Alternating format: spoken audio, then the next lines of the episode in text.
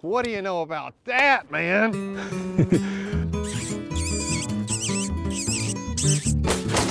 That was pretty fun. She'd let him let him know, hey, I've been here. My dog, every, I mean, his goal every day is to get out front and smell those two trees by the sidewalk to see what's been there. Yeah. And he has to remark them every time. Yeah. And uh, I don't know, you just got to love a dog. Let's get started, Lee. All right. Well, let's just go. Today we got no guests, but I'm Chase Wininger, host of the podcast, and Lee McClellan, co host. I hope everyone's doing well. I mean, I'm telling you, we were talking about this a minute ago with the weather that's changed. It's not 95 degrees anymore. It's, It's hard. awesome. I know. It's supposed to be like this in October, not yeah.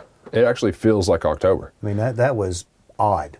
The 95 degree days? Mm-hmm. Yeah, it was actually horrible because I was on the side of a mountain in eastern Kentucky. And that's part of the reason, you know, it's been a little bit longer since we've done a podcast than either one of us would like it to be. Mm-hmm. But I've been busy. I've been running all over the state, filming elk hunts and doing this I've been all over too, and I've been out of the state. So Yeah, it's so sorry if you if it's been a little bit longer than it should have been. But we've got stuff to talk about at least. Mm-hmm. hey, quality takes time. some of the stuff I don't know what you have on your list, but some of the stuff on my list is uh, what's going on with the deer right now. I have been out in the woods quite a bit, so and and like I said, things have changed. So there's some pattern changes, and hunters need to be aware of and kind of change up how they're hunting. So what's going on with deer right now? Update on harvest, kind of where we're at.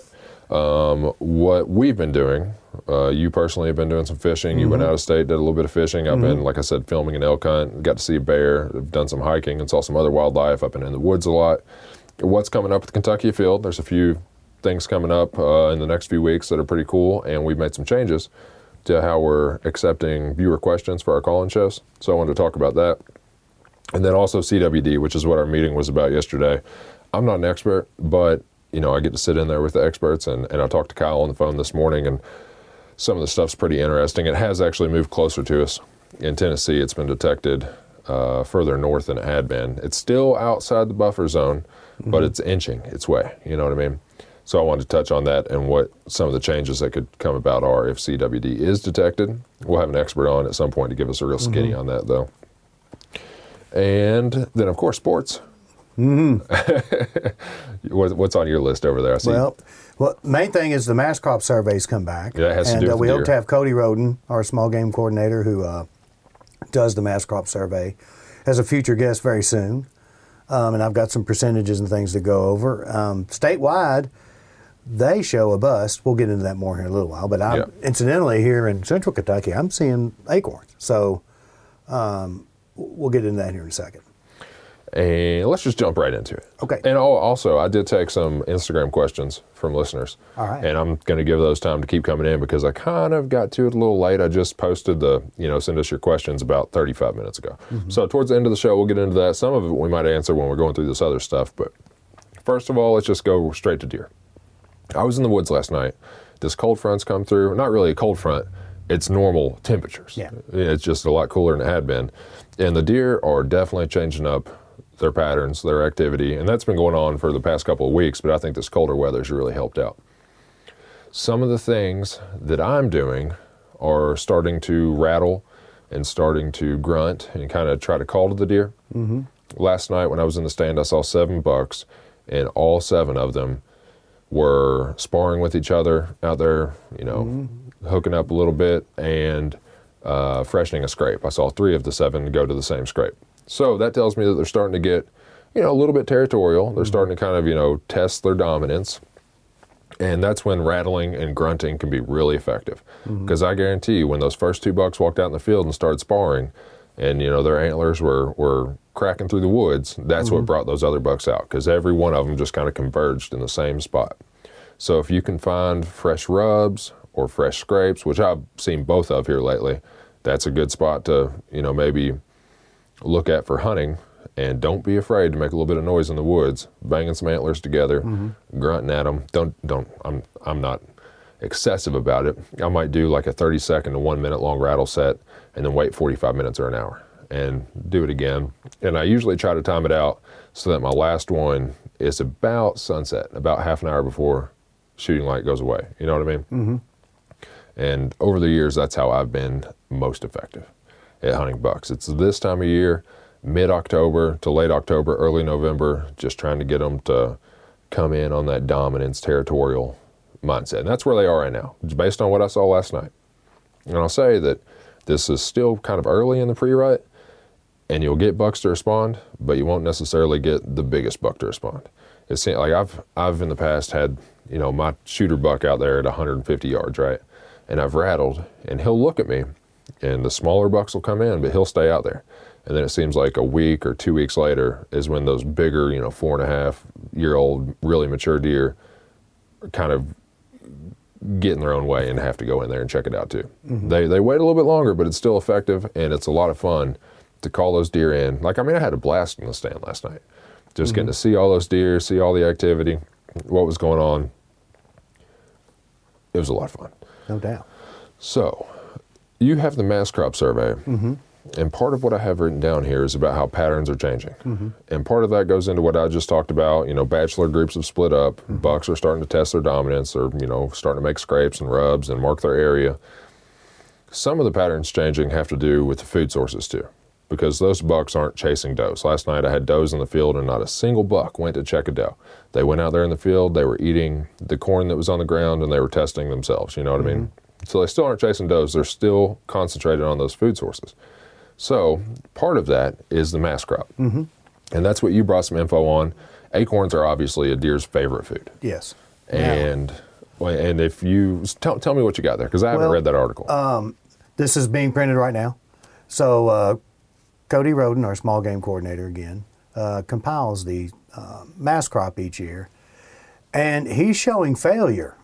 Now this is statewide. Um, Six percent of the trees, just six, which is considered failure of white oak, are showing acorns. Uh, Twenty-three percent, which is right around poor. That's into the poor category. Uh, for red oak, which are not preferable, They're, they have more tannins.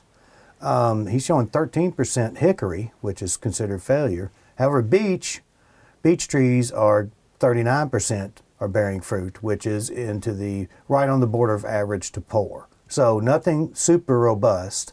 And Cody said last year was a fantastic mast crop. This year, you often see a bad mast crop follow a good one. They're they're cyclical. I have to guess that has something to do with the weather also. Yes. I mean, we went through a heck I mean, we've had well, just look, look at the, the dynamics we've had this year. Yeah. Flooding, record pool at Cumberland in February, high water all in the creeks all the way through June, and then wham, no rain. no rain for pretty much the whole month of September. Yeah, and the driest month ever recorded was September 2019. Not Yep. just this dry September, the driest month ever. So what that tells me, what you just read, tells me as a deer hunter, and not just a deer hunter, but I mean elk and bear, because I learned it while I was in the mountains this past weekend that bear really focus in on those acorns too. Mm-hmm. And I think we had John Hast on recently who also told us that if mm-hmm. you're bear hunting, focus on the mast crops. Yeah. And this past weekend we saw elk, we saw bear, and they were all focused on acorns. And the acorns they were eating were the beech, the mm-hmm. beech oaks, which happen to be the biggest. And uh, like you just said, those are the ones that are producing the most this year Yes. statewide. But what that tells me as a deer hunter, if the mast crops are down, especially you said white oak and red oak, or White oak, especially, which is the preferred. if you can find a tree that is producing, You're to have deer around. it could be an even hotter spot. And Cody said it can, you know, even though it sounds terrible, it'll improve hunting because it'll, they'll be on the move more. Yeah. You know, when you have a bountiful mast crop, hell, like why why do I need to go somewhere else when I have everything I need right here? Yeah. But so maybe check the oak trees, see if they are producing, because I know of a few oak trees on my property that are producing this year. I've been around them, been at the base, seen all the acorns. Those could be an even hotter spot. Mm-hmm. And you know, honestly, I've seen hickory nuts. I mean, I've seen mast this Yeah. year. It's not like I haven't seen. It- I've seen a lot of acorns. It's there, but our our surveys are saying that Mm-hmm. it's down. yes. And if only six percent of white oaks are producing, is that what you said? that, that's what the, the uh, survey said. Six percent. That means That's you the can percentage of trees they observed with mast. you can target in. Yeah. So don't look at it as a bad thing necessarily. Look at it as an opportunity to target in on something that is there. Mm-hmm. And that's kind of how, you know, when the weather changes, like poor weather conditions, a lot of people don't want to go hunting, right? But poor weather conditions compared to normal conditions will actually isolate the deer on a more specific pattern or to a more specific spot. You know, if it's extremely cold in the winter, those deer want to be on south facing slopes you know? And it might be rough as a hunter to go out there when it's five degrees mm-hmm. but you can locate those deer. You can say okay well because of these conditions they're more likely to be here. Mm-hmm.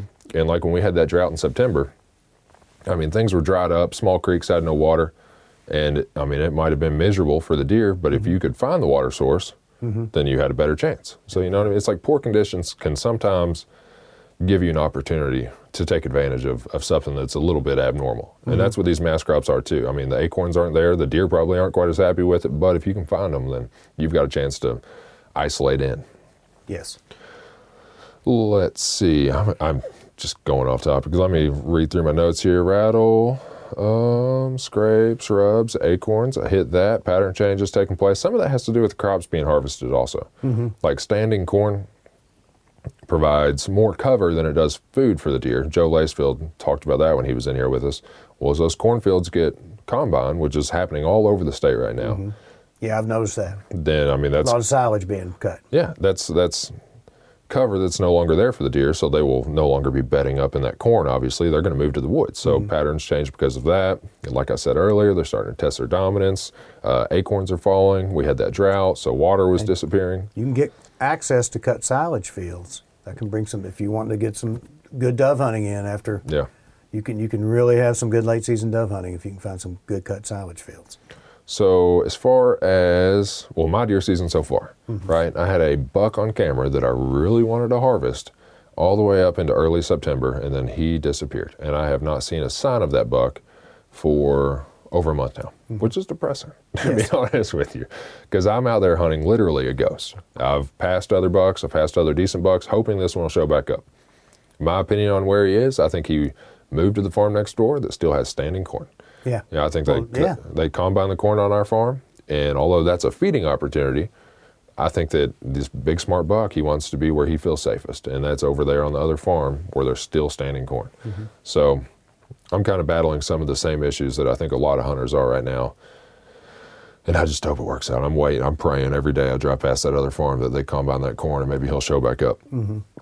Um, I, Well, they're going to have to do it soon. So yeah, I mean, well, then this rain, obviously it only rained one night, but it did rain three inches. That'll keep them out of the field for a day or two. Yeah. You know, and then they'll probably get back at it. I'm just hoping as a bow hunter, let's see, this is youth weekend coming up. I don't, you know, as a bow hunter, I, I don't really care about that. Muzzleloader's the week after, and that's when, you know, people might be out there hunting other farms next door and things like that. So just as a competitive bow hunter, I kind of want them to get to it and maybe push that deer back to me so I have a chance at him before Orange Army takes the woods. yeah, And I'm I'm debating taking a muzzleloader out there myself this year. Typically, I'm strictly a bow hunter for my buck, you know, and that's just my own personal how I feel about it. And uh, this year, I'm really tempted to take a muzzleloader or potentially even a rifle. that's my out. brother's favorite. It's early muzzleloader. Early muzzleloader is a great time of year to hunt because, like I said, pre-rut deer being active, you can call them in. They aren't running all over the place yet. Like during the rut, you might have a buck you've picked out, and your buck might end up two miles away because he's just chasing the creeks and following the funnels, and you know he, he's looking for hot does. So your target buck might disappear and go completely somewhere else in November. But during October, early muzzleloader, there's a good chance he's going to be right where you want him to be, and that he's going to be active. So it's a great time of year to hunt. My favorite time of year mm-hmm. update on harvest so far, and I got these numbers this morning. We have had 4,568 deer taken. Oh, no, that's with archery. So let me go back.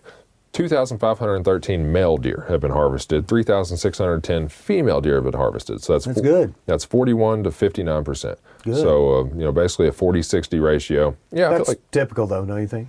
yeah. I mean, it'll it'll People, change a little bit. Most are waiting for gun season to take their buck.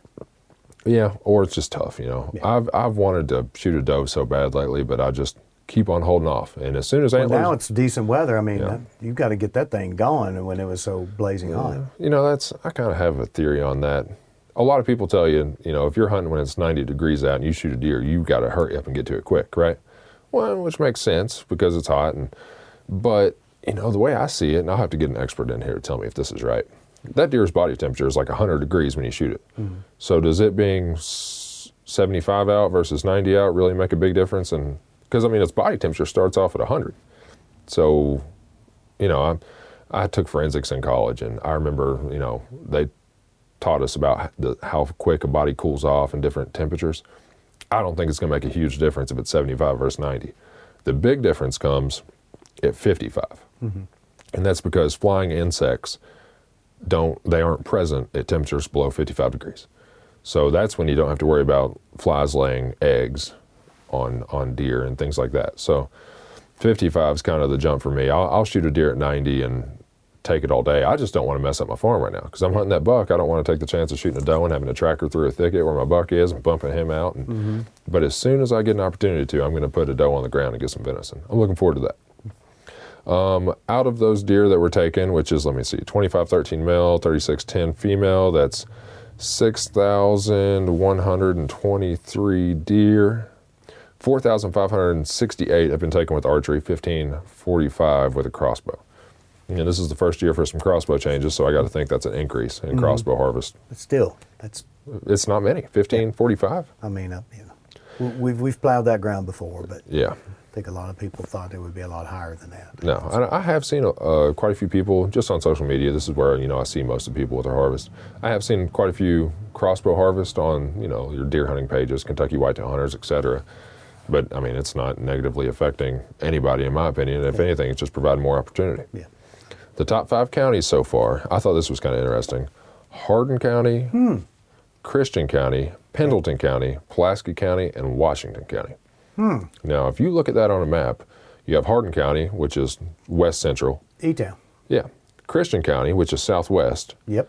Pendleton County, which is in northern Kentucky. Which produced one of the biggest bucks ever harvested. Yeah. And then Pulaski County is southeast, and Washington is central. Mm-hmm. So if you look at a map of Kentucky, the top five counties are literally scattered. None of them are in far west, none of them are far east. But I mean, you can, I think Hardin and Washington are fairly close together. They are. But aside from those two, Well, I mean, the know, other I'm ones from are. Bardstown. Hardin's on. We border Hardin. Yeah. No, no, we border Larue. Larue's near Hardin. Yeah.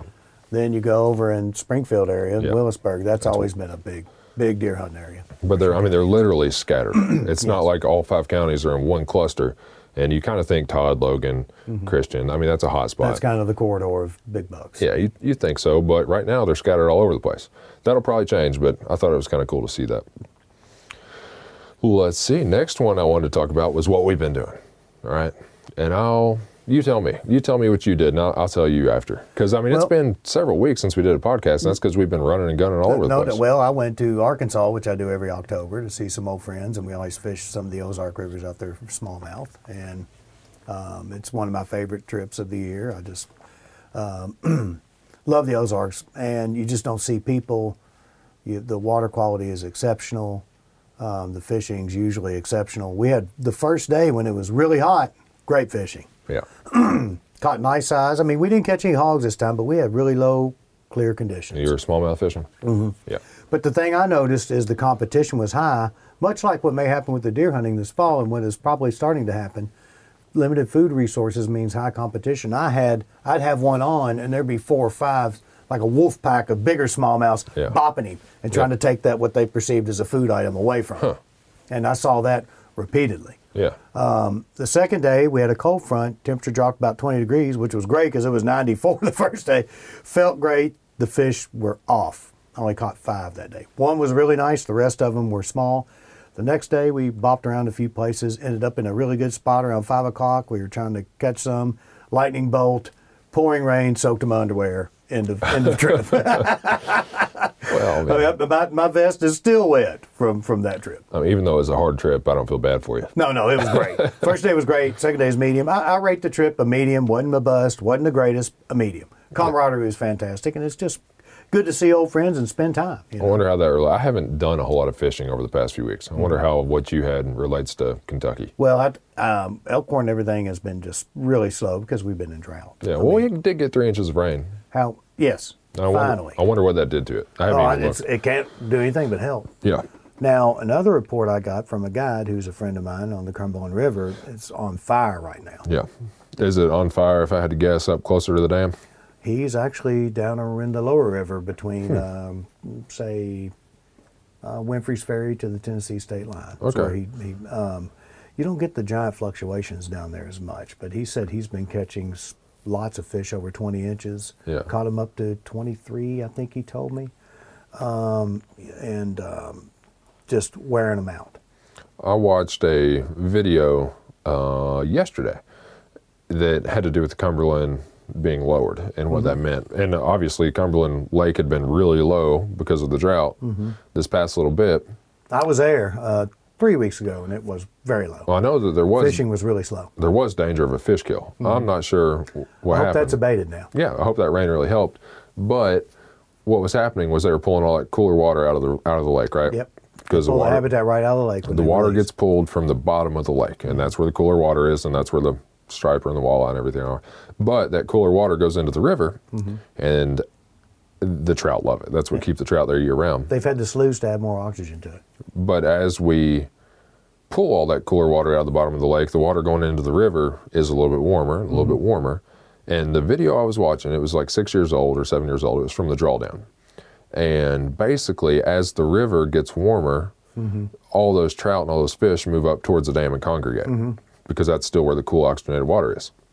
And when all those fish, fish con- congregate up there in the first couple of miles below the dam, competition becomes really high Yeah. for food. And that's what you were talking about seeing in the mm-hmm. Ozarks. Mm-hmm. So I had to feel like that was a great fishing opportunity right there. If you can It find high was competition. until they got stressed out. I Yeah, went okay. the first year of the drawdown. My God, it's the best fishing you because you had so, all these fish concentrated in half of the river. yeah. But over time, the temperatures got up into the 70s for long periods of time, and that went on for years, and it eventually stressed the fish out. Hmm. And we had we lost a, a big chunk of our trophy brown trout Yeah. um, and our bigger rainbows. Now it's really back on, Yeah. especially for rainbows, and that's a good thing. And what you're talking about with fish getting stressed, that happened years ago. So that Yes. we didn't reach that. No, that they've been generating like crazy. Jerry's, I mean, when I, I fished a while back, had one of the best days of my life. Got several over twenty um, on a cicada with a dropper of a beadhead pheasant tail, uh, brown and black, um, on a on a, a bigger, more of a Kahle style hook than a traditional J hook for that, and that, that seemed to get them better too. But when the when the water wasn't flowing, we caught them on the dropper. It'd be like your your dry fly up top was like a big bobber.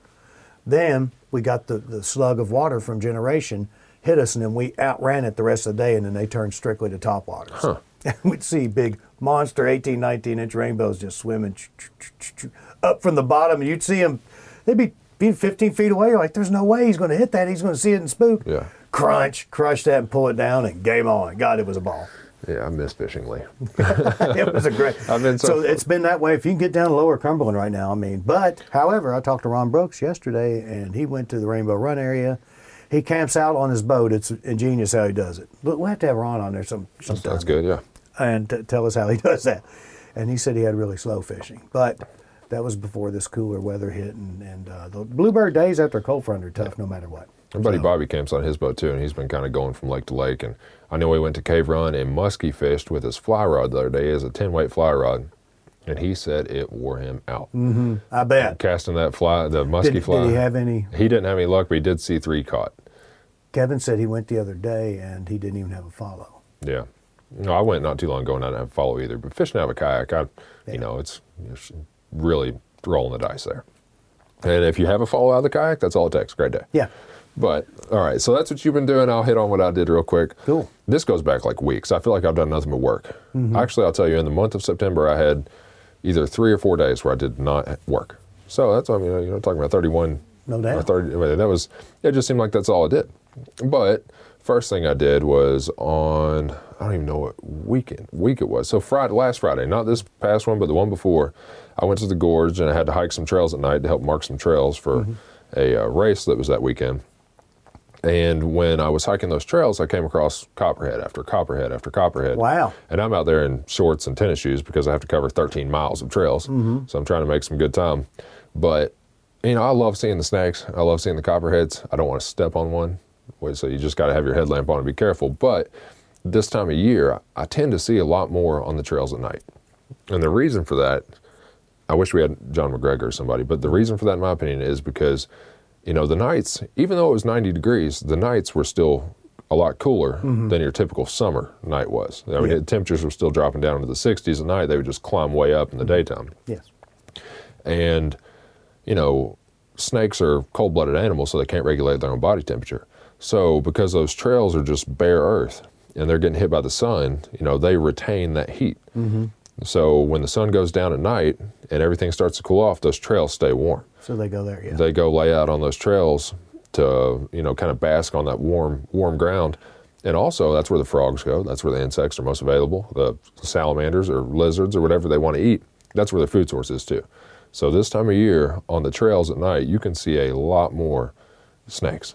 So you just guaranteed that 90% of our listeners will not be hiking at night in the uh, That- gorge in, well, in fall. You know, I'm, I'm, I'm trying to plan a. I'm just trying to plan a trip right now. I'm trying to keep them out of there. well, you're doing a good job. no, it's it's fun though, man. It- Copperheads all over the trail. Well, I'm staying home. yeah, I saw. I think we, we had five, which is you know quite a few. You go Heck, out and see no doubt. five. I mean, because you can go hike the trails in the gorge in the daytime, and You know, I hike a lot around streams. I think how many times during the day I've put my Yeah. leg within a, two feet of a copperhead. Never knew it. I about stepped on one uh, about a month and a half ago. We were out hiking, and one was curled up, just sleeping, and I mean, my foot landed an inch from it. And I just kind of jumped back, and you know, it was cool. I copperheads aren't really.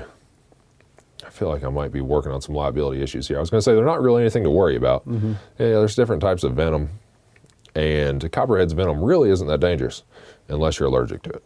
And if you're allergic to it, then I mean, it can kill you. Yeah. But I don't want to find out Yeah, yeah I don't know if, if I'm allergic or not. I don't really. Because I don't know how you test for that. Are you allergic to copperhead venom? Well, let's stick you. Yeah, I don't, I don't think that's something that they, they test for. but it would be bad. I mean, I've been told before that all you really need if you get bit by a copperhead is some EpiPens in case you are allergic to it. Give yourself a shot or two of EpiPen and you'll be good to go. And people in the mountains out in eastern Kentucky, I mean, they got beagles and dogs and they get bit by snakes and a lot of them just ride out the copperhead bite. I mean, if it's not on the throat or something that's going to swell out and cause some issues, and I mean, a copperhead really isn't super dangerous. Rattlesnake, different different story. Yeah. They got a different kind of toxin that it's almost like a brown or recluse spider. It breaks down tissue and does You a lot of damage.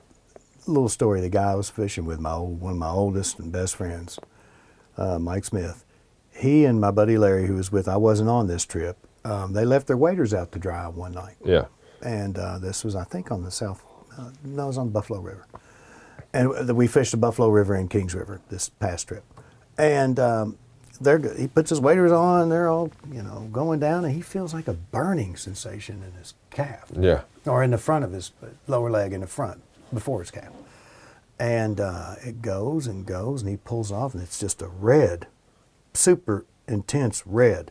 Yeah. And pretty soon black forms, and he realizes he got bit by a brown recluse into a five and a half mile float about a mile and a half in. Oh, no. And there's no motor to go back up. So he had to paddle knowing he had brown recluse poison coursing through his blood. that's not good. So as soon, as soon as they put out, they went straight to the hospital, and Yeah. man, it, it just got black, and he Yeah. still has a pronounced scar there. That's that type of venom. It destroys the tissue. I Yeah. mean, that's what it does. It breaks down was tissue. crazy. He'd send us time lapse pictures and stuff. That's It's crazy. like, oh, I'm glad God. I've never been bitten or. So stung. now we we don't store the we we have our waiters hang inside. yeah, If test them a little bit Yeah, yeah, beforehand. then just yeah, always check. Yeah, I would say We so. flip them inside out. So after I did the hike and saw the copperheads, and I worked that whole next day. I, well, first I went to Louisville and went to a wedding at the Frazier History Museum, which was cool. Oh, mm-hmm. It was on a rooftop, Yes. so we were overlooking the falls down there, which was nice, and the water was low in the Ohio, and it was nice and clear.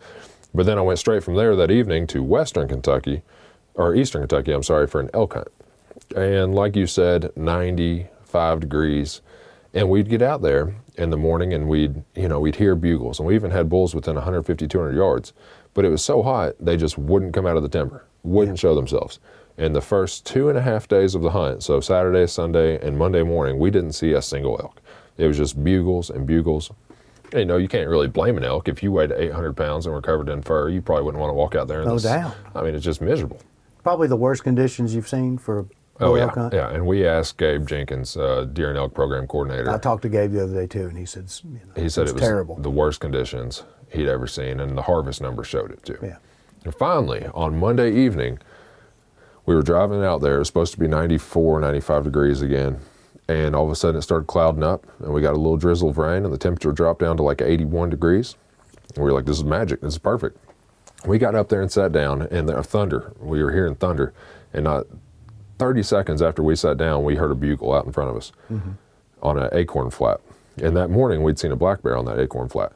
And within five minutes of sitting down, here come the, the cows. We had, I think, seven or eight cows walk out, and this one big bull with them. And it was like 280 yards. I don't really want to spoil it for the show. I mean, it was trying to get a clear shot of that bull without a cow in the way, or without a tree in the way, or a bush in the way mm-hmm. was tough. And Yeah. it's, it's going to be on the show here in a few weeks, so I'm not going to spoil that. But moral of the story is that black bear was out there eating those acorns. Those elk were out there eating those acorns, and they were all beech oaks, mm-hmm. which is what you talked about earlier.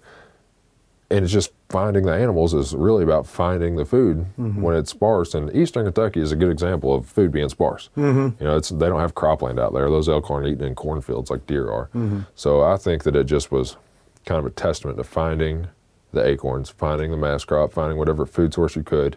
And we did it, and we had black bear and all these elk and everything in one spot. Turkey. I mean, we saw a bunch of a bunch of wildlife. Well, as an adjunct to that, my uh, one of my best and oldest friends, Joe McWilliams, got drawn for a, a uh, bull firearm tag. Yeah. And he, my brother was his helper, and they've been practicing since midsummer. They've been.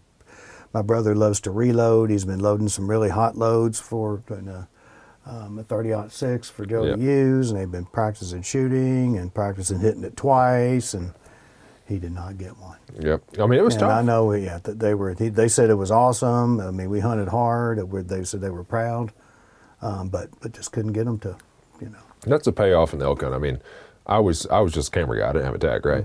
I was out there in the 95 degree temperatures, you know, walking up and down the mountains, doing all the same work. And when that when those elk finally started walking out, and that bull showed himself, and he walked out in the opening, he bugled. There's a video of it on the Kentucky Afield Facebook page. I mean, my heart was mm-hmm. thumping. You know what I mean? And it was exciting for me. And I wasn't even the hunter. I can't mm-hmm. imagine what it would be like to be the hunter. And you know, even if we wouldn't have harvested an elk, just going out there and hearing the bugles and seeing the scenery out in eastern Kentucky, getting to see that mm-hmm. black bear was a big bonus. I mean, it's a it's a cool experience anyway. You got to Yes, be willing to work and you got to appreciate some, you know, what you're seeing.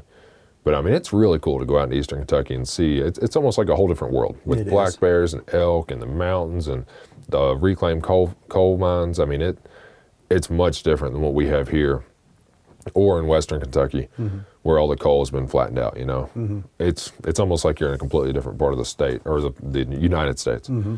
It, it's worth seeing for sure. No doubt. And that's what they said. That you know, overall positive experience. Just Yeah, That's just you, you know, you a once in a lifetime draw like that, and then you get the worst conditions. Maybe I've, I've seen in my 20 years here at Fish and Wildlife. it's the worst. I mean, you Who's can't. ever tried to hunt in October and, and 95 degree temperatures in October for crying out loud? Yeah. That's just And I mean, you can make it work with some animals, but an elk is a huge fur covered animal Mm-hmm. that wants to lay in the timber in the shade. I mean, we'd walk into the timber, right? Mm-hmm. So we'd be up there in the flats and up in the open, sweating our butts off. And then we walk down to the timber, and it was noticeably 15 degrees cooler. Mm-hmm. You know, just that shade, the cover, and the, you know a little bit of a breeze pushing through there. And that's where those elk want to be, and I don't blame them a bit. It was tough. We got lucky to get an elk, and I'm glad your your it was it your brother or your yeah. friend? My brother was the helper. My buddy Joe was the hunter. Yeah, well, I'm glad they still had a good time at least. They had yeah, but I, I, I felt horrible. So I said what was coming up as far as the elk hunt. It's going to be on TV before long. You can see clips of it on the Facebook page. It might be a few weeks before it's on because over the next couple of weeks we have uh, some live call-in shows coming in. And one of those live shows, the first one, is on the 19th, and that's our fall hunting call-in show. And if people have watched that before, we basically have a panel of experts. There'll be law enforcement, and there'll be a couple of you know program coordinators up there from different species, and you can call in and give us your question, and we'll get it answered for you on the show. Right. Over the past few years, we also started accepting questions on Facebook or Instagram. People could leave us a comment with their question, and we, you know, John Doe from Facebook wants to know this and this and this. Well, this year we're making another change, and we haven't rolled this out yet. We're gonna, I think, announce it tomorrow and we're going to start accepting video questions. Hmm. So somebody can take a video of themselves asking their question That'll be cool. on their cell phone. Yeah, so just pull out your cell phone, you know, and record yourself. I'm Chase from Frankfort, Kentucky, and I was wondering, you know, this and this and this and that. And then we're going to take some of those questions, depending on what you know what they are, the quality of the video, Mm-hmm. and put them on the show. So you know the people will actually be on screen asking their Oh, that's cool. People Yeah. like that. I think people will like it too. And all somebody has to do is take the video of themselves, you know, say who they are, where they're from, and ask their question, and then message it to us on either Facebook or Instagram, the Kentucky Afield Instagram page or the Kentucky Afield Facebook page. I think it's going to be a cool addition. Chad is going to record a video today that kind of demonstrates how to do it and announce that we're doing it. But so this is actually the first we've said of it uh, to anybody right here on the podcast.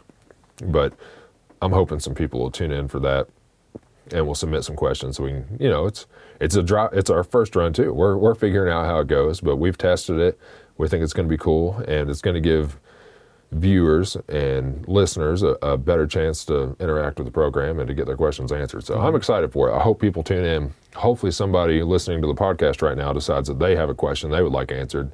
I mean, they can submit it and get it answered by the experts right there. Mm-hmm. Whether it's a law enforcement question or a deer question, an elk question, or bear, yeah, anything like that, we should be able to get it answered for you.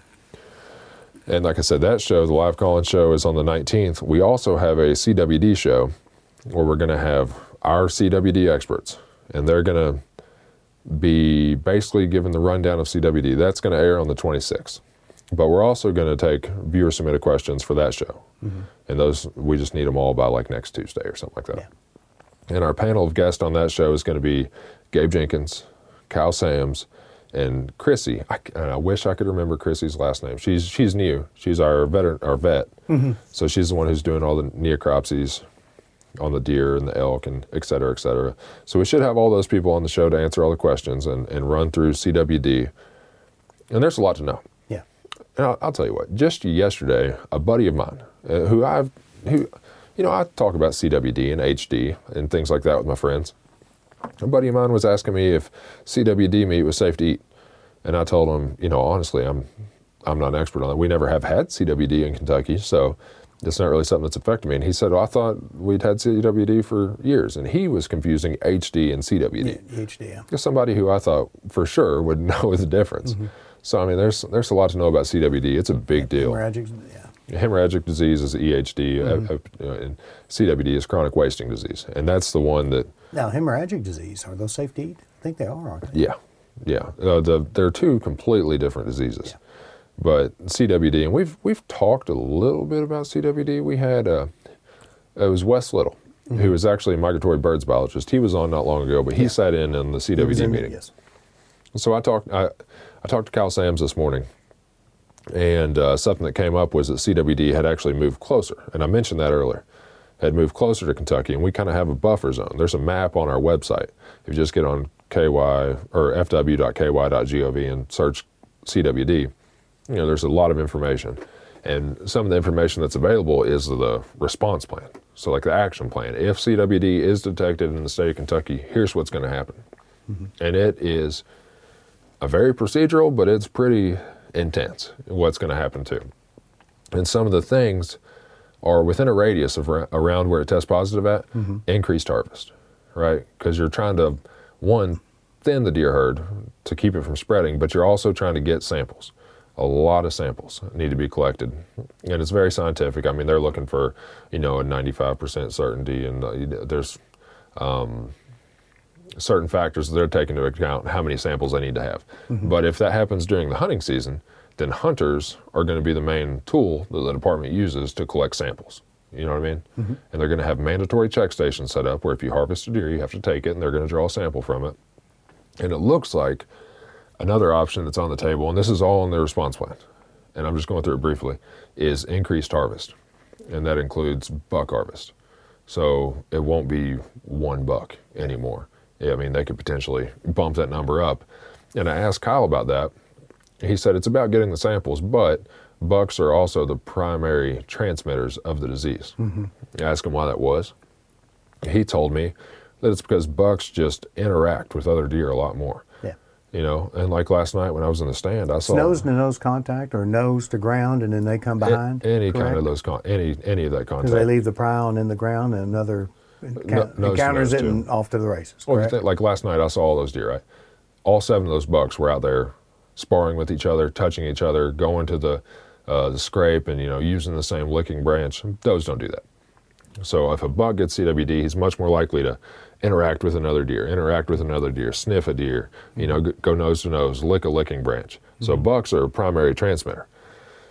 So like I thought that was kind of interesting that there could be an increase in, you know, more liberal harvest and also more liberal harvest of bucks in that area, which is not good for your deer herd long term. One of the reasons Kentucky's such a good deer state is a one buck limit. Yes, we have people call from all over the southeast, all over Yep. the Midwest to come and hunt here. Yeah, well, it's because we have good deer. That's what I'm saying. Yeah. So I thought that was interesting, and people should because it's moving closer. It's not here yet, and there's no telling if or when it's ever going to be here. But that full action plan is available online, and so are the maps that show where it is with you know a radius drawn around it. And I mean, it's I think they have a 65 mile buffer on the map that shows you 65 mile radius of where it's been found in other states. And that little 65 mile red circle is basically almost just scraping the Kentucky border. Hmm. It's that close to our south and to our, our west.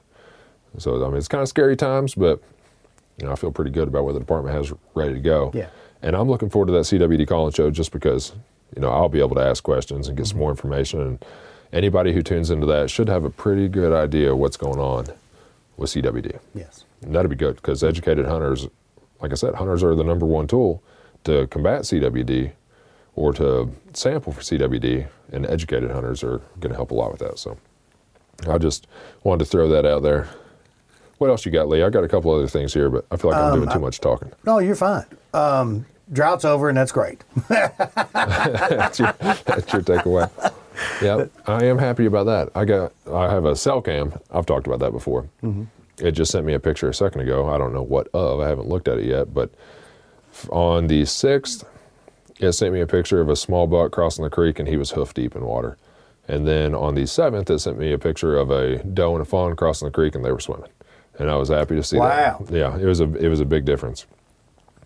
I uh, plan on getting out there and hunting tonight and as many days as I possibly can when this weather is like it it looks is right like, now. uh, judging on the long term, we're going to be in this kind of weather for far as I can see. hey, I I, Good, love good, good. I love this weather. Me too. Give me give me give me highs in the 50s. Give me highs in the 40s. I'm not a I don't get cold easy. I prefer that colder colder weather. That'll bring the smallmouth up in the reservoirs. Season isn't quite really. I think smallmouth in reservoirs starts peaking around uh, Thanksgiving, and goes until first of January is my favorite time. Thanksgiving to Christmas is my favorite time to be on Cumberland for smallmouth. I'm looking at my flipping through my trail cam pictures that just sent me. 1036 does out there. And a small buck as well. Same small buck. I set this camera up on a creek crossing that was right next to some rubs that I'd found. You know, because I'm, I'm still trying to locate that where my shooter went. So mm-hmm. I set it up. Okay, there's a buck in this area. He's obviously here quite a bit, making these rubs and whatnot. So I set my camera up there, hoping I could catch him. And I got a feeling it's this smaller buck that's been showing up on my camera that's making hmm. those rubs. Hmm. Just a second. What is this? It's a new deer. Hmm. Can you see the smile come across my hmm. face there, Lee? Oh, he's not. He's not a big one, but he is a new deer, and that's interesting to see. No, he's definitely not a not a. And not this weather, don't you think uh, that's going to get it all scrambled here soon? I'm loving it. That's why I'm hunting because right now I just told you 10:30. Let me look at this last picture. 10:37. So eight minutes ago, there were deer in front of the camera, and I mean, you're talking a week ago when it was 97 degrees. Those deer were, you know, hunkered down somewhere no trying doubt. to. it- Napping it- during the day, this time of year, the activity is just picking up, and as a deer hunter, I could not be more excited. no doubt. And youth season's coming up this weekend. Mm-hmm. Get those kids out there. It's anybody 12 and under can hunt for free, I believe, and it's 16 and under can hunt during youth season. Yes. All the regs are online. Yes. Um, And then the weekend after that's early muzzleloader, which we talked about earlier, one of the best times to be out there. Mm-hmm. I'm going to go to Instagram now and see if we got any good questions or comments. And then we got to do our sports take. Just, I mean, it's kind of, you know, we're not experts, but it's fun. It is fun. Yeah, I find out once I, if I say something on the record, like on the podcast, if I give my sports take or a prediction, I find out how wrong I am. Yeah. You know, because when I wasn't saying things out loud and they were being recorded, I never realized how truly horrible I was at predicting sports. But like I missed both uh, games last time we were on. I keep my wagering to the horses. All right, so Doc Waters one on Instagram. Why isn't the EHD map updated since September 19th?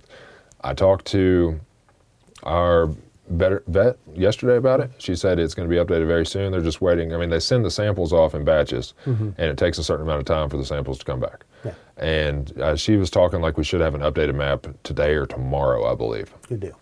So, and she said there are going to be a few more counties. Don't you are- think this rain and the cool weather has pretty much put an end to that? the rain can help, but the I mean, until we get a hard frost, those flies are still going to be out there.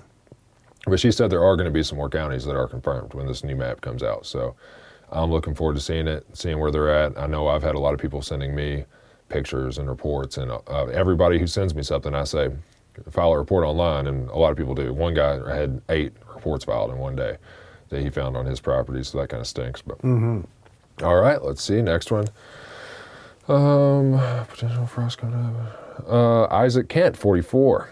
Isaac's a, a good guy. He says, with the deer season in full swing, what are your favorite venison recipes?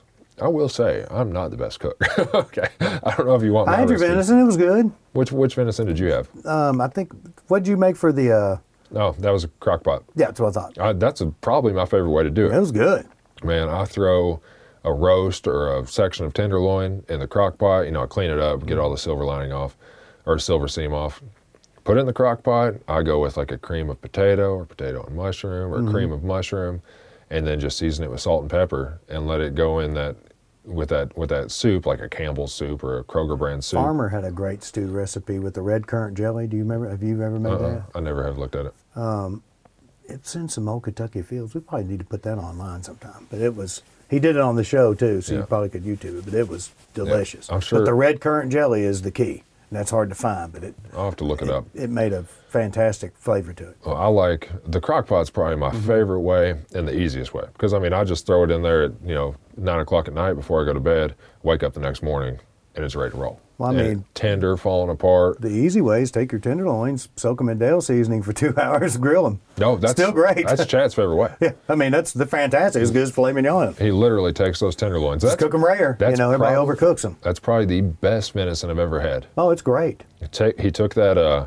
the tenderloin. Right? Allegro seasoning works really well too. I like the Dales. yeah, but Dale's is it can get a little salty if you leave it too long. This recipe is on YouTube. We just did it last year. It's Mm-hmm. I think I, I titled it like the best venison recipe or something. But it's a tenderloin recipe. Chad does it on the show and it's on YouTube. He took the tenderloin, he cut it into I think one and a half to two inch sections, right? And then butterflied it. So then he took that one and Mm-hmm. a half or two inch section and he cut almost all the way through it, but not quite.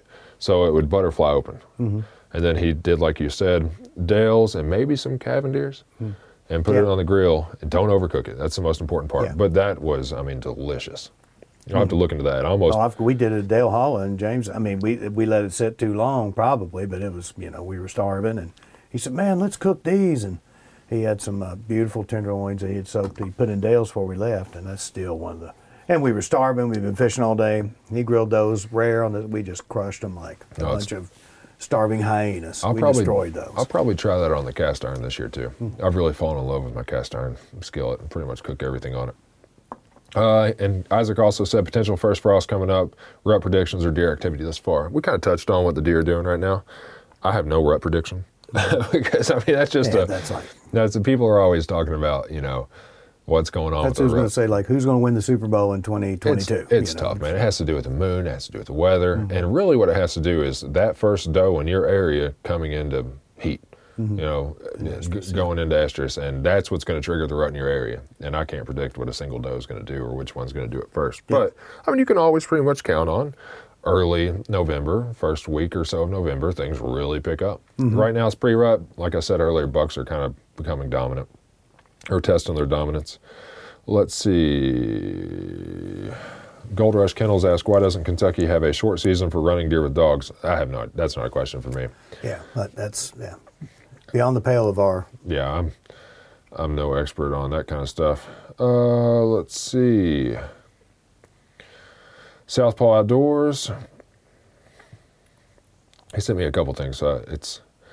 He suggested that we have somebody on maybe every podcast to just talk about what they're seeing with the rut in their area and maybe kind of skip around different parts of the state. But you know that's tough for us to do mm-hmm. with our with our format. And trust me, I'm going to give an update as to what I know about mm-hmm. the rut every time we come on. What's going on with deer activity every time we come on? I'll mm-hmm. I'll give an update on that because it's deer. I mean that's what I live for. Yeah. And I'll try to talk to people from all over and give their what they're seeing also.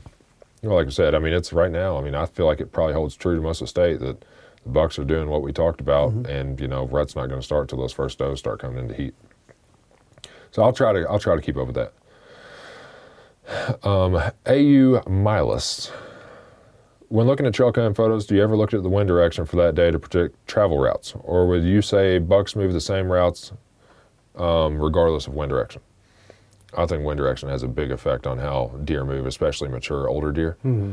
And I was thinking about this last night while I was walking to the stand. You know, you have weather stations all over the place that are unmanned, and they're giving you wind direction and wind speed, right? When are we going to get a trail camera that reads wind direction and wind speed and, and marks that. I'm surprised that's not on the market. Yeah, yet. it seems like that would be on the info strip because, I mean, they show you moon phase, they show you temperature, they show you time of day, and the date, and those are all relevant. Some of them show you the barometric pressure. Those are all relevant, but wind direction is as big a factor as anything. And if you're seeing a buck, I went back with the buck I wanted to shoot this year, and I patterned him. I went through and I looked at all the trail cam pictures I had of him, right? And I looked at time of day, I looked at which direction he was moving, and I looked at moon phase, and I went back through Weather Underground and I looked at the wind direction that day. And he was as consistently there depending on the wind direction. He liked a northwest wind. That's when he was coming through my, my area. He liked that was as consistent as anything. Temperature didn't really matter. He was there during basically a three hour time span between half an hour before daylight to two hours after daylight. He was moving the same, dura- same direction with the same wind direction every single time. So I'm kind of waiting for a trail camera to incorporate that, but I do think it plays a part for sure. Let's see.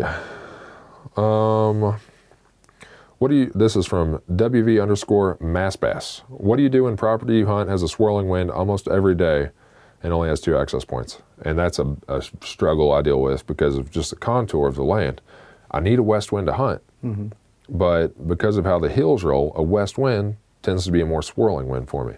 So it's kind of tough. And if you only got two access points, it's it's really tough. You just kind of, I would just pay attention to maybe a like for me, I need a west wind. So does a northwest wind versus a southwest wind make a difference on how it's swirling? Because maybe you just got to pay attention to that. But mm-hmm. I mean, it's a pickle. Yeah.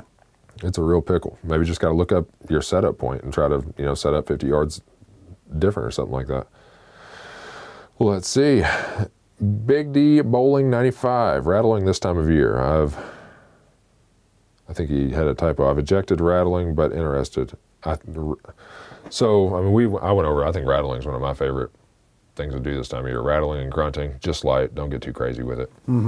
As with all calling, Yeah. people tend to overdo it. Yeah. Oh, Less is more every time. Waterfowl, That's the same Less thing. is more. Coyotes and predator, I mean, deer. You, the problem is you get up there. You know, wild animals, it's everything. Hey, everybody, look at me. You know, I mean, they just don't do that. you hit the uh, you hit the horns together and you wait. And when you're waiting, right after you rattle, you're expecting something to happen, right? And just like all things, I mean, when you're sitting there anxiously waiting, time seems to speed up. You Mm-hmm. can sit there for what what is it? It's a the law of relativity. Is Mm-hmm. that something? Yes, theory relatively. So that says you put your, you know, you, you- Well, things, that objects are relative to the speed of which they are from you. So they may perceive you at this, but it's actually just a little bit, you know. Well, I thought there was one that kind of said that if you put your hand on a hot stove, a second seems like an hour, and if Mm-hmm. you know, I'm going to quote this from a movie, so it's probably not the exact way that Einstein wrote it, but it said if you, if you, if you have a, if you're looking at a beautiful woman, uh, uh, you know, five minutes seems like a second, but if you put your hand on a hot stove, it's a second seems like five minutes or Yes. something like that. So it's kind of the same thing. Well, he, he was watching a bicycle and, and buses. He was sitting on a bench coming toward him, and he theorized that by the time that bicycle, by the time the light traveled to my eye and was processed by my brain, that bus or bicycle was actually either a little bit further or a little bit closer to me than it actually is. And then you extrapolate that over mega distances. So that has absolutely nothing to do with what I was talking about. Yeah. 'Cause I- But that, that's my understanding. Okay. Well, it, uh, maybe the movie that I saw this quote in misquoted it, and that's why I misquoted the quote. So movies everywhere just misinforming people. Mm-hmm. But you know, when you're sitting there after you rattle, you're anxious. You can wait five minutes, and it seems like you waited half an hour. So you pick up the horns and rattle again. Mm-hmm. Yes. You just got to actually be aware of the time. That's why every time I rattle, every time I call, I look at the time when I do it, and I don't do it again based on feel. I do it again based on okay, how long has it actually been? That's something to keep in mind. Well, let's see. Andrew Campbell, 1776, tips for public land hunting. I think the number one tip for public land hunting is get away from the access points. you get- Most you- people are lazy and won't go far. You got to be willing to work. That's Go- what I was going to away. say. Brooks, whose office this used to be, Nathan mm-hmm. Brooks, he did a lot of public land hunting, and I mean he had luck. I mean he his biggest deer ever came off public land, and I mean he was hiking a mile or more in. You got to be willing to get to where most people aren't willing to There's go. a man named Dan Miller several years ago that took a big one off of Pennyrile Forest. And uh, I think he was a mile and a half in, Yeah. and he had to use a cart to get it out. He was Amish. You got to be willing to work for it. yeah, And But it's a monster he took. I- I remember that deer, the Pennyrile buck. Yeah. It was giant. Yeah. It was one of the most famous deer. It's actually like uh, the story about that deer is like our fourth or fifth most viewed video all time on Kentucky Afield's YouTube page. Um, so aside from getting in, you know, look for the oaks, look for the food sources, look for pinch points or travel corridors, just like you would anywhere else, and think about water access because a lot of WMAs have lakes or creeks or rivers on them that you might be able to access, um, and that's a fun way to hunt. Is hunting by water. Tyler Brock, one, two, three, four, five. Good scouting methods. Finding the right spot to scout and what to look for on finding that perfect spot. I think I just kind of hit on that with the funnels, the pinch points. Look for the oaks this time of year. We talked about this earlier. Yes. Food, food, food. And this time of year, if you're talking about deer scouting, scrapes and rubs. Yeah. Because I had somebody send me a message earlier, and I'm not going to be able to find it right now. He had uh, he sent me trail cam pictures of bucks working a scrape, and I've seen fresh scrapes recently. Last night in the stand, I saw two bucks go to the same scrape within 45 minutes of each other, and this guy told me he's getting uh, his scrapes refreshing twice a day. So look for scrapes. Typically, you can count on a deer to visit a scrape within every 24 hours to refresh it. It's just like when we were talking earlier, dogs peeing on the tree out front. They want to go out there and pee on that tree. Yep. It's the same thing with a deer and a scrape. So they want to mark their territory and mark their area. Try setting up a trail camera on a scrape. There's a good chance you'll see what bucks are in the area because they're. I mean it's not just one buck in that scrape. They're all going to want to go do that. So set up a trail camera on a scrape and it'll give you a pretty good idea what you're what you have in the area. And hunting a scrape line can be really good because, like I said, they try to hit it within every 24 hours. Let me see. I got to switch pages. Those were all just from a personal one. So now we're going to go to the Kentucky Afield one. That's not relevant. Oh, here it is. That was John W. Stacy that sent me those pictures. There's just trail hmm. cam pictures of those bucks hitting twice a day. He and like this is what he said. Scrapes are being checked daily, twice a day. Hmm. So look at those scrapes for scouting all lane. All right, this is what I can't do. Wildcat BOZ waterfowl update for Central Kentucky. Do you have any info? Because I don't. I've seen. know, I just seen saw, a lot of geese. I just saw Wes. You know, um, I have not heard anything about teal and all that. I don't. That which tells me the drought may have impacted it. I'm sure it wasn't the best hunting conditions. I've not seen. I saw some blue blue winged teal in Arkansas, so that means that they, you know, they've already come through. At least that little group did. Um, but I've not heard a thing, which may be good or may be bad. Yeah, I know that I've seen a lot of geese myself. Mm-hmm. I know that's not every waterfowler's favorite game to go after, but I've seen geese. I, I'm not a waterfowl expert. We'll have to touch on that with somebody who is at some Well, point. we'll have to have Wes on soon. Um, RJL Chewy, how did the heavy rain early this year affect fawning season? Uh, He wants to know if it worked in favor of the deer or caused complications of some sort. That, I don't know. Deer, fawns are born scentless. Mm-hmm. They're one of the only animals I know of that's born completely scent free. And I know a problem we can have with our turkey or our other ground nesting birds is that rain increases, you know, scent. And so predators can smell turkey poults better if it rains. So they have a better chance of, you know, eating those turkey poults and killing them.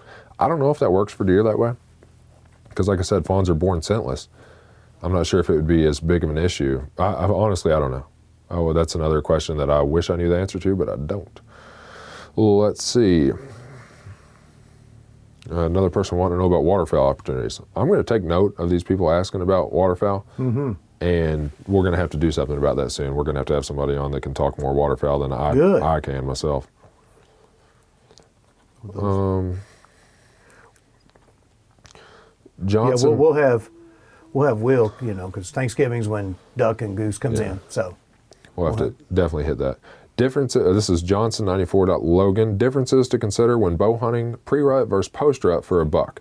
Said is he's a first year bow hunter. He shot a doe early season, but not sure how to tweak season uh, as it goes on. What kind of tweaks to make as the season goes on.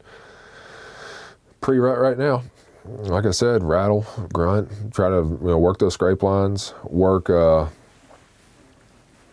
the rub lines and just look for pinch points. Bucks are going to be starting to move more and more and more. That's pre rut. Well, post rut for me is more about the weather conditions at the time. It's about you know if you got a if it's a cold winter, if it's a hard winter, based on the mast crops where the food are where the food is. Because post rut, basically those deer will run themselves, you know, damn near to death during the rut. Bucks aren't eating; they're chasing does. They're traveling long distances, and they lose weight, they get skinny, and then when the winter comes, you know, some du- some bucks die from the winter just because of how hard they rutted because they don't have enough you know body fat or reserves to get them through so post rut deer are really trying to fatten back up and they're hitting food sources hard so i would look for mast crops or look for corn on the ground or look for something that those deer can eat to fatten up on and you know put fat reserves back on their body to get themselves through the winter post rut i don't think it has to do as much with the rut itself that's my two cents let's see. Okay. Uh, Mattingly underscore Scott. Will Kentucky Department of Fish and Wildlife Resources ever outlaw baiting in an effort to head off the spread of CWD? That is in the CWD action plan. And look that up online for the specifics. But if CWD is detected in the state of Kentucky, then within an area, yes, there will be a bait ban. And all the words are defined. The very first page of the CWD action plan has definitions for, you know, the, certain zones. The um, it has a definition for baiting. It has a definition for feeding, and it defines every word. And then in the pages that follow, it gives a specific action plan for if CWD is tested positive, you know, in a free-ranging deer herd, in a captive deer herd, and there the bait, a bait ban is part of that action plan but it's not statewide. I believe it's within a certain radius, like a 30 mile radius of where CWD is found. Um, I think that uh, a friend of mine told me anyone can hunt with a crossbow in Kentucky now. Yes. So Josh Wrinkle, um, he said, "Hey, love the Instagram page. We appreciate that. I had a quick question uh, you might be able to help me with. A friend of mine told me anyone can hunt with a crossbow in Kentucky now, not just those with qualifying disabilities. Is this true?" He said, I read the reg book, but it was still unclear to me. And yes, uh, we kind of talked about crossbow harvest earlier because there was a change. It's still not the full length of archery season, but two weeks into archery season, so the third Saturday in September, crossbow season came in, statewide crossbow season, and it lasts throughout the rest of archery season, so into mid to late January. So yeah, anybody can hunt with a crossbow now, aside from those two first two weeks of archery season. And that should be in the red book, reg book. It should say crossbow season, and yeah, yeah. So that's a that's a change that was made this year, allowing more opportunity for for a lot of people out there. Lee, you got anything else? I think that's all I'm going to go for on the on the questions here. I think that's pretty much caught up. You got anything else? Um, one thing to remind people is, uh, you know, I know Hunter Orange and stuff is hot, um, and you may want to cool off when you get to your stand by taking off your Hunter Orange. Don't do that. That is illegal. Yes, very illegal. And a lot of people think you only have to have it on when you're walking. Or some people think you only have to have it on when you're in the stand and could. No, you have to have it on the entire time. Yeah. Even if it's hot, even if it's uncomfortable, you have to have it on. I on. think some people think hunter orange is, gives it puts them at a disadvantage, like a deer's going to see it. Yeah. Last night from my stand, literally, I took a short video. I posted uh uh, my story on Instagram just because you know it's one of those things I think about. I would wear these khaki pants, you know, hunting any day of the week. It's not about the colors you're wearing, it's your patterns. The more and more I hunt, the less I believe that camo is that important, or even being scent free is that important. I think it's all about your setup and playing the wind and moving at the right time. So that hunter orange, it, I mean, I will be bow hunting this weekend in my hunter orange because it's youth season, mm-hmm. and I'll do it again during muzzleloader season next weekend, mm-hmm. and I won't feel like I'm at a disadvantage at all. Is I mean, if I if that deer sees me in my hunter orange, it's mm-hmm. because he was going to see me anyway. Yes. It's gonna, it's going to be because I moved at the wrong time, or because I made a, I kicked my rattle antlers out of my stand, or you know, did something. Well, people back in the 70s hunted in buffalo plaid shirts and blue jeans. Bobby, who was on the podcast with us before, I mean, the his best deer harvest ever was a a big, nice mature eight pointer taken with a recurve bow, and he was wearing a pair of khaki pants and a plaid short sleeve shirt that day. I mean, know, uh, it doesn't it doesn't matter. So, uh, you know, just it's it's one of those things that just gets in people's head. Well, and, and you know, there's a lot of marketing that goes along. Yeah, and that's that why I your- think that's why I said as I the more I hunt, the you know the more I've been bow hunting for two thirds of my life now, 19 years, and I can see how the first couple of years as a bow hunter, you know, you're paying, you have less personal experience, so you're more of what you're trusting comes from outside sources. You know what I mm-hmm. mean? So you're watching TV and you see these guys, you know, with their matching camo and you know the same. It's all marketing on TV. And as you hunt more and you get your own personal opinion of how things work because you see more and you experience more, then less mark marketing has less of an effect on you. No doubt. You know what I mean? That makes sense, right? Yes. Yeah, because you it's really about what you trust and what you know, and the more you develop your own opinion, the less outside sources are going to influence how you how you feel about it. And that's why I get into some really good debates with my, my bow hunting friends who have been hunting for a long time. And I think that goes true. I mean, the somebody who's been bow hunting for 30 years, you, I mean, you'll notice those 50 year old guys that have been out there hunting their whole lives, they don't care about Yeah. about camo or any of that stuff. So it's uh, I'm glad that there's people out there making money off of it though, because Mm-hmm. I think those uh, tax dollars from all that camo might go to Pittman Robertson. It right? does. Yeah. Actually, I take know. back what I said. Camo is extremely important. You need the newest, most high end. Uh, support conservation, buy hunting and fishing license, and take a kid hunting. So, Mm-hmm. all right, Lee. Anything else? Oh, sports, real quick. Oh yeah. You Well, Baker Mayfield looked terrible last night. Baker Mayfield. I didn't. Watch, I mean, they were in his grill and me. I watched it. I was like, Lord. I didn't even see the score of that game yet. he turned it over three times and got crushed 31-3. They got smoked. Well, Lamar turned it over uh, three times in his game this past weekend too, but they still found a way to win. Part of having the best kicker in the NFL. Um, talking about best kickers, Blanton Creque, Louisville's kicker, is from Shelby County. He went to high school there in Shelby County, right where I'm from, and he kicked that game winner for Louisville. They got their first ACC win All right. in uh, two years. That's rough, man. Two years. But I'll tell you, the beginning of this year, Kentucky and Louisville football, I expected Kentucky to be a heavy favorite. mm-hmm. And right now, that gap is closing. Narrowing, and I'm a. Kentucky fan, so I don't want to say that. But I mean, both teams have been playing their third string quarterback. Mm-hmm. You know, we're going to move our best wide receiver as a Kentucky fan. to- we're going to move our best wide receiver to QB. It looks like. I mean, that's a possibility if if our if our second string guy's hurt. I think he got hurt in that when he tried that silly underhand He got pass. hurt. He got hurt two threw, games threw ago. It, yeah, and he threw it in, and uh, he tackled that guy, and he came up snapping his wrist.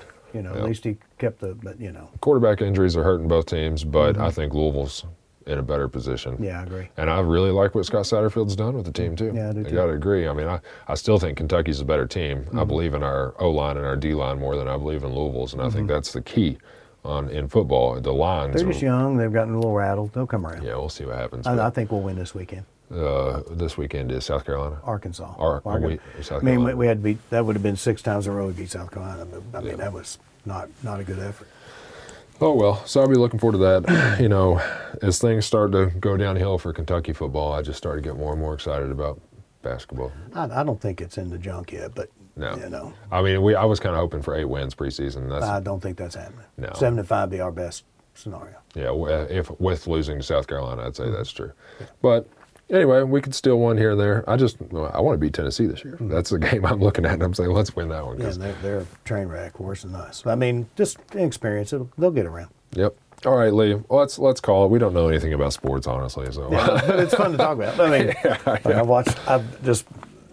That's it's sport- easy to see UK fans. It's funny to watch them revert back in, but when you've had your teeth kicked in for you know 40 years, it's kind of hard to Yeah. you know, I mean, not, I- not revert to former behavior. Yeah, well, with UK having a bye week this past week, I don't have as much to talk about because I didn't get to see the team. I only got to mm-hmm. see Louisville, and I mean, I I only listened to the first half of that game. I was so tired I had to take a nap. But I know a lot of people. There's that sports book open in Indiana now, mm-hmm. and I told I went out to eat with my dad on Sunday night, and he had been over there and checked it out. I think he said he placed a three-team parlay and won or lost all three. That's how it goes. I mean, uh, you know, honestly, the vast majority of people are just throwing money away by gambling sports. Yeah. But Yeah, that's why I keep my money right here. I waste it on hunting and fishing stuff. yeah, I, I, yeah. I waste on you know. I've gotten into fly fishing, and now God, it's like you want to you want to apply a vacuum to your wallet. Just take up fly fishing. Fly fishing, yeah. You just watch it, you know, 20s fly out there with wings on left and right. If I can get uh, Yeah, I I- never bet sports. I, No, I I do like to play the horses, but not tons. But I know, like to my keep- wife works in Keeneland. So. I like to keep up with the sports. You know, it's just fun. But I, uh, if I can get a buck on the ground sometime soon, Lee, I'm going to be looking to go fishing. So, I mean, I'm already looking to go fishing. I just, I'm having a really hard time breaking away from the deer woods to Don't don't blame. take a trip. But here soon, the falls are calling my name, and a couple of float trips. I want to go to some rivers out in the eastern part of the state, maybe the Cumberland too. So I'll put something together. But anyway, let's call it quits. I appreciate you coming on. Okay. Take it easy, everybody. Have a good weekend, everybody.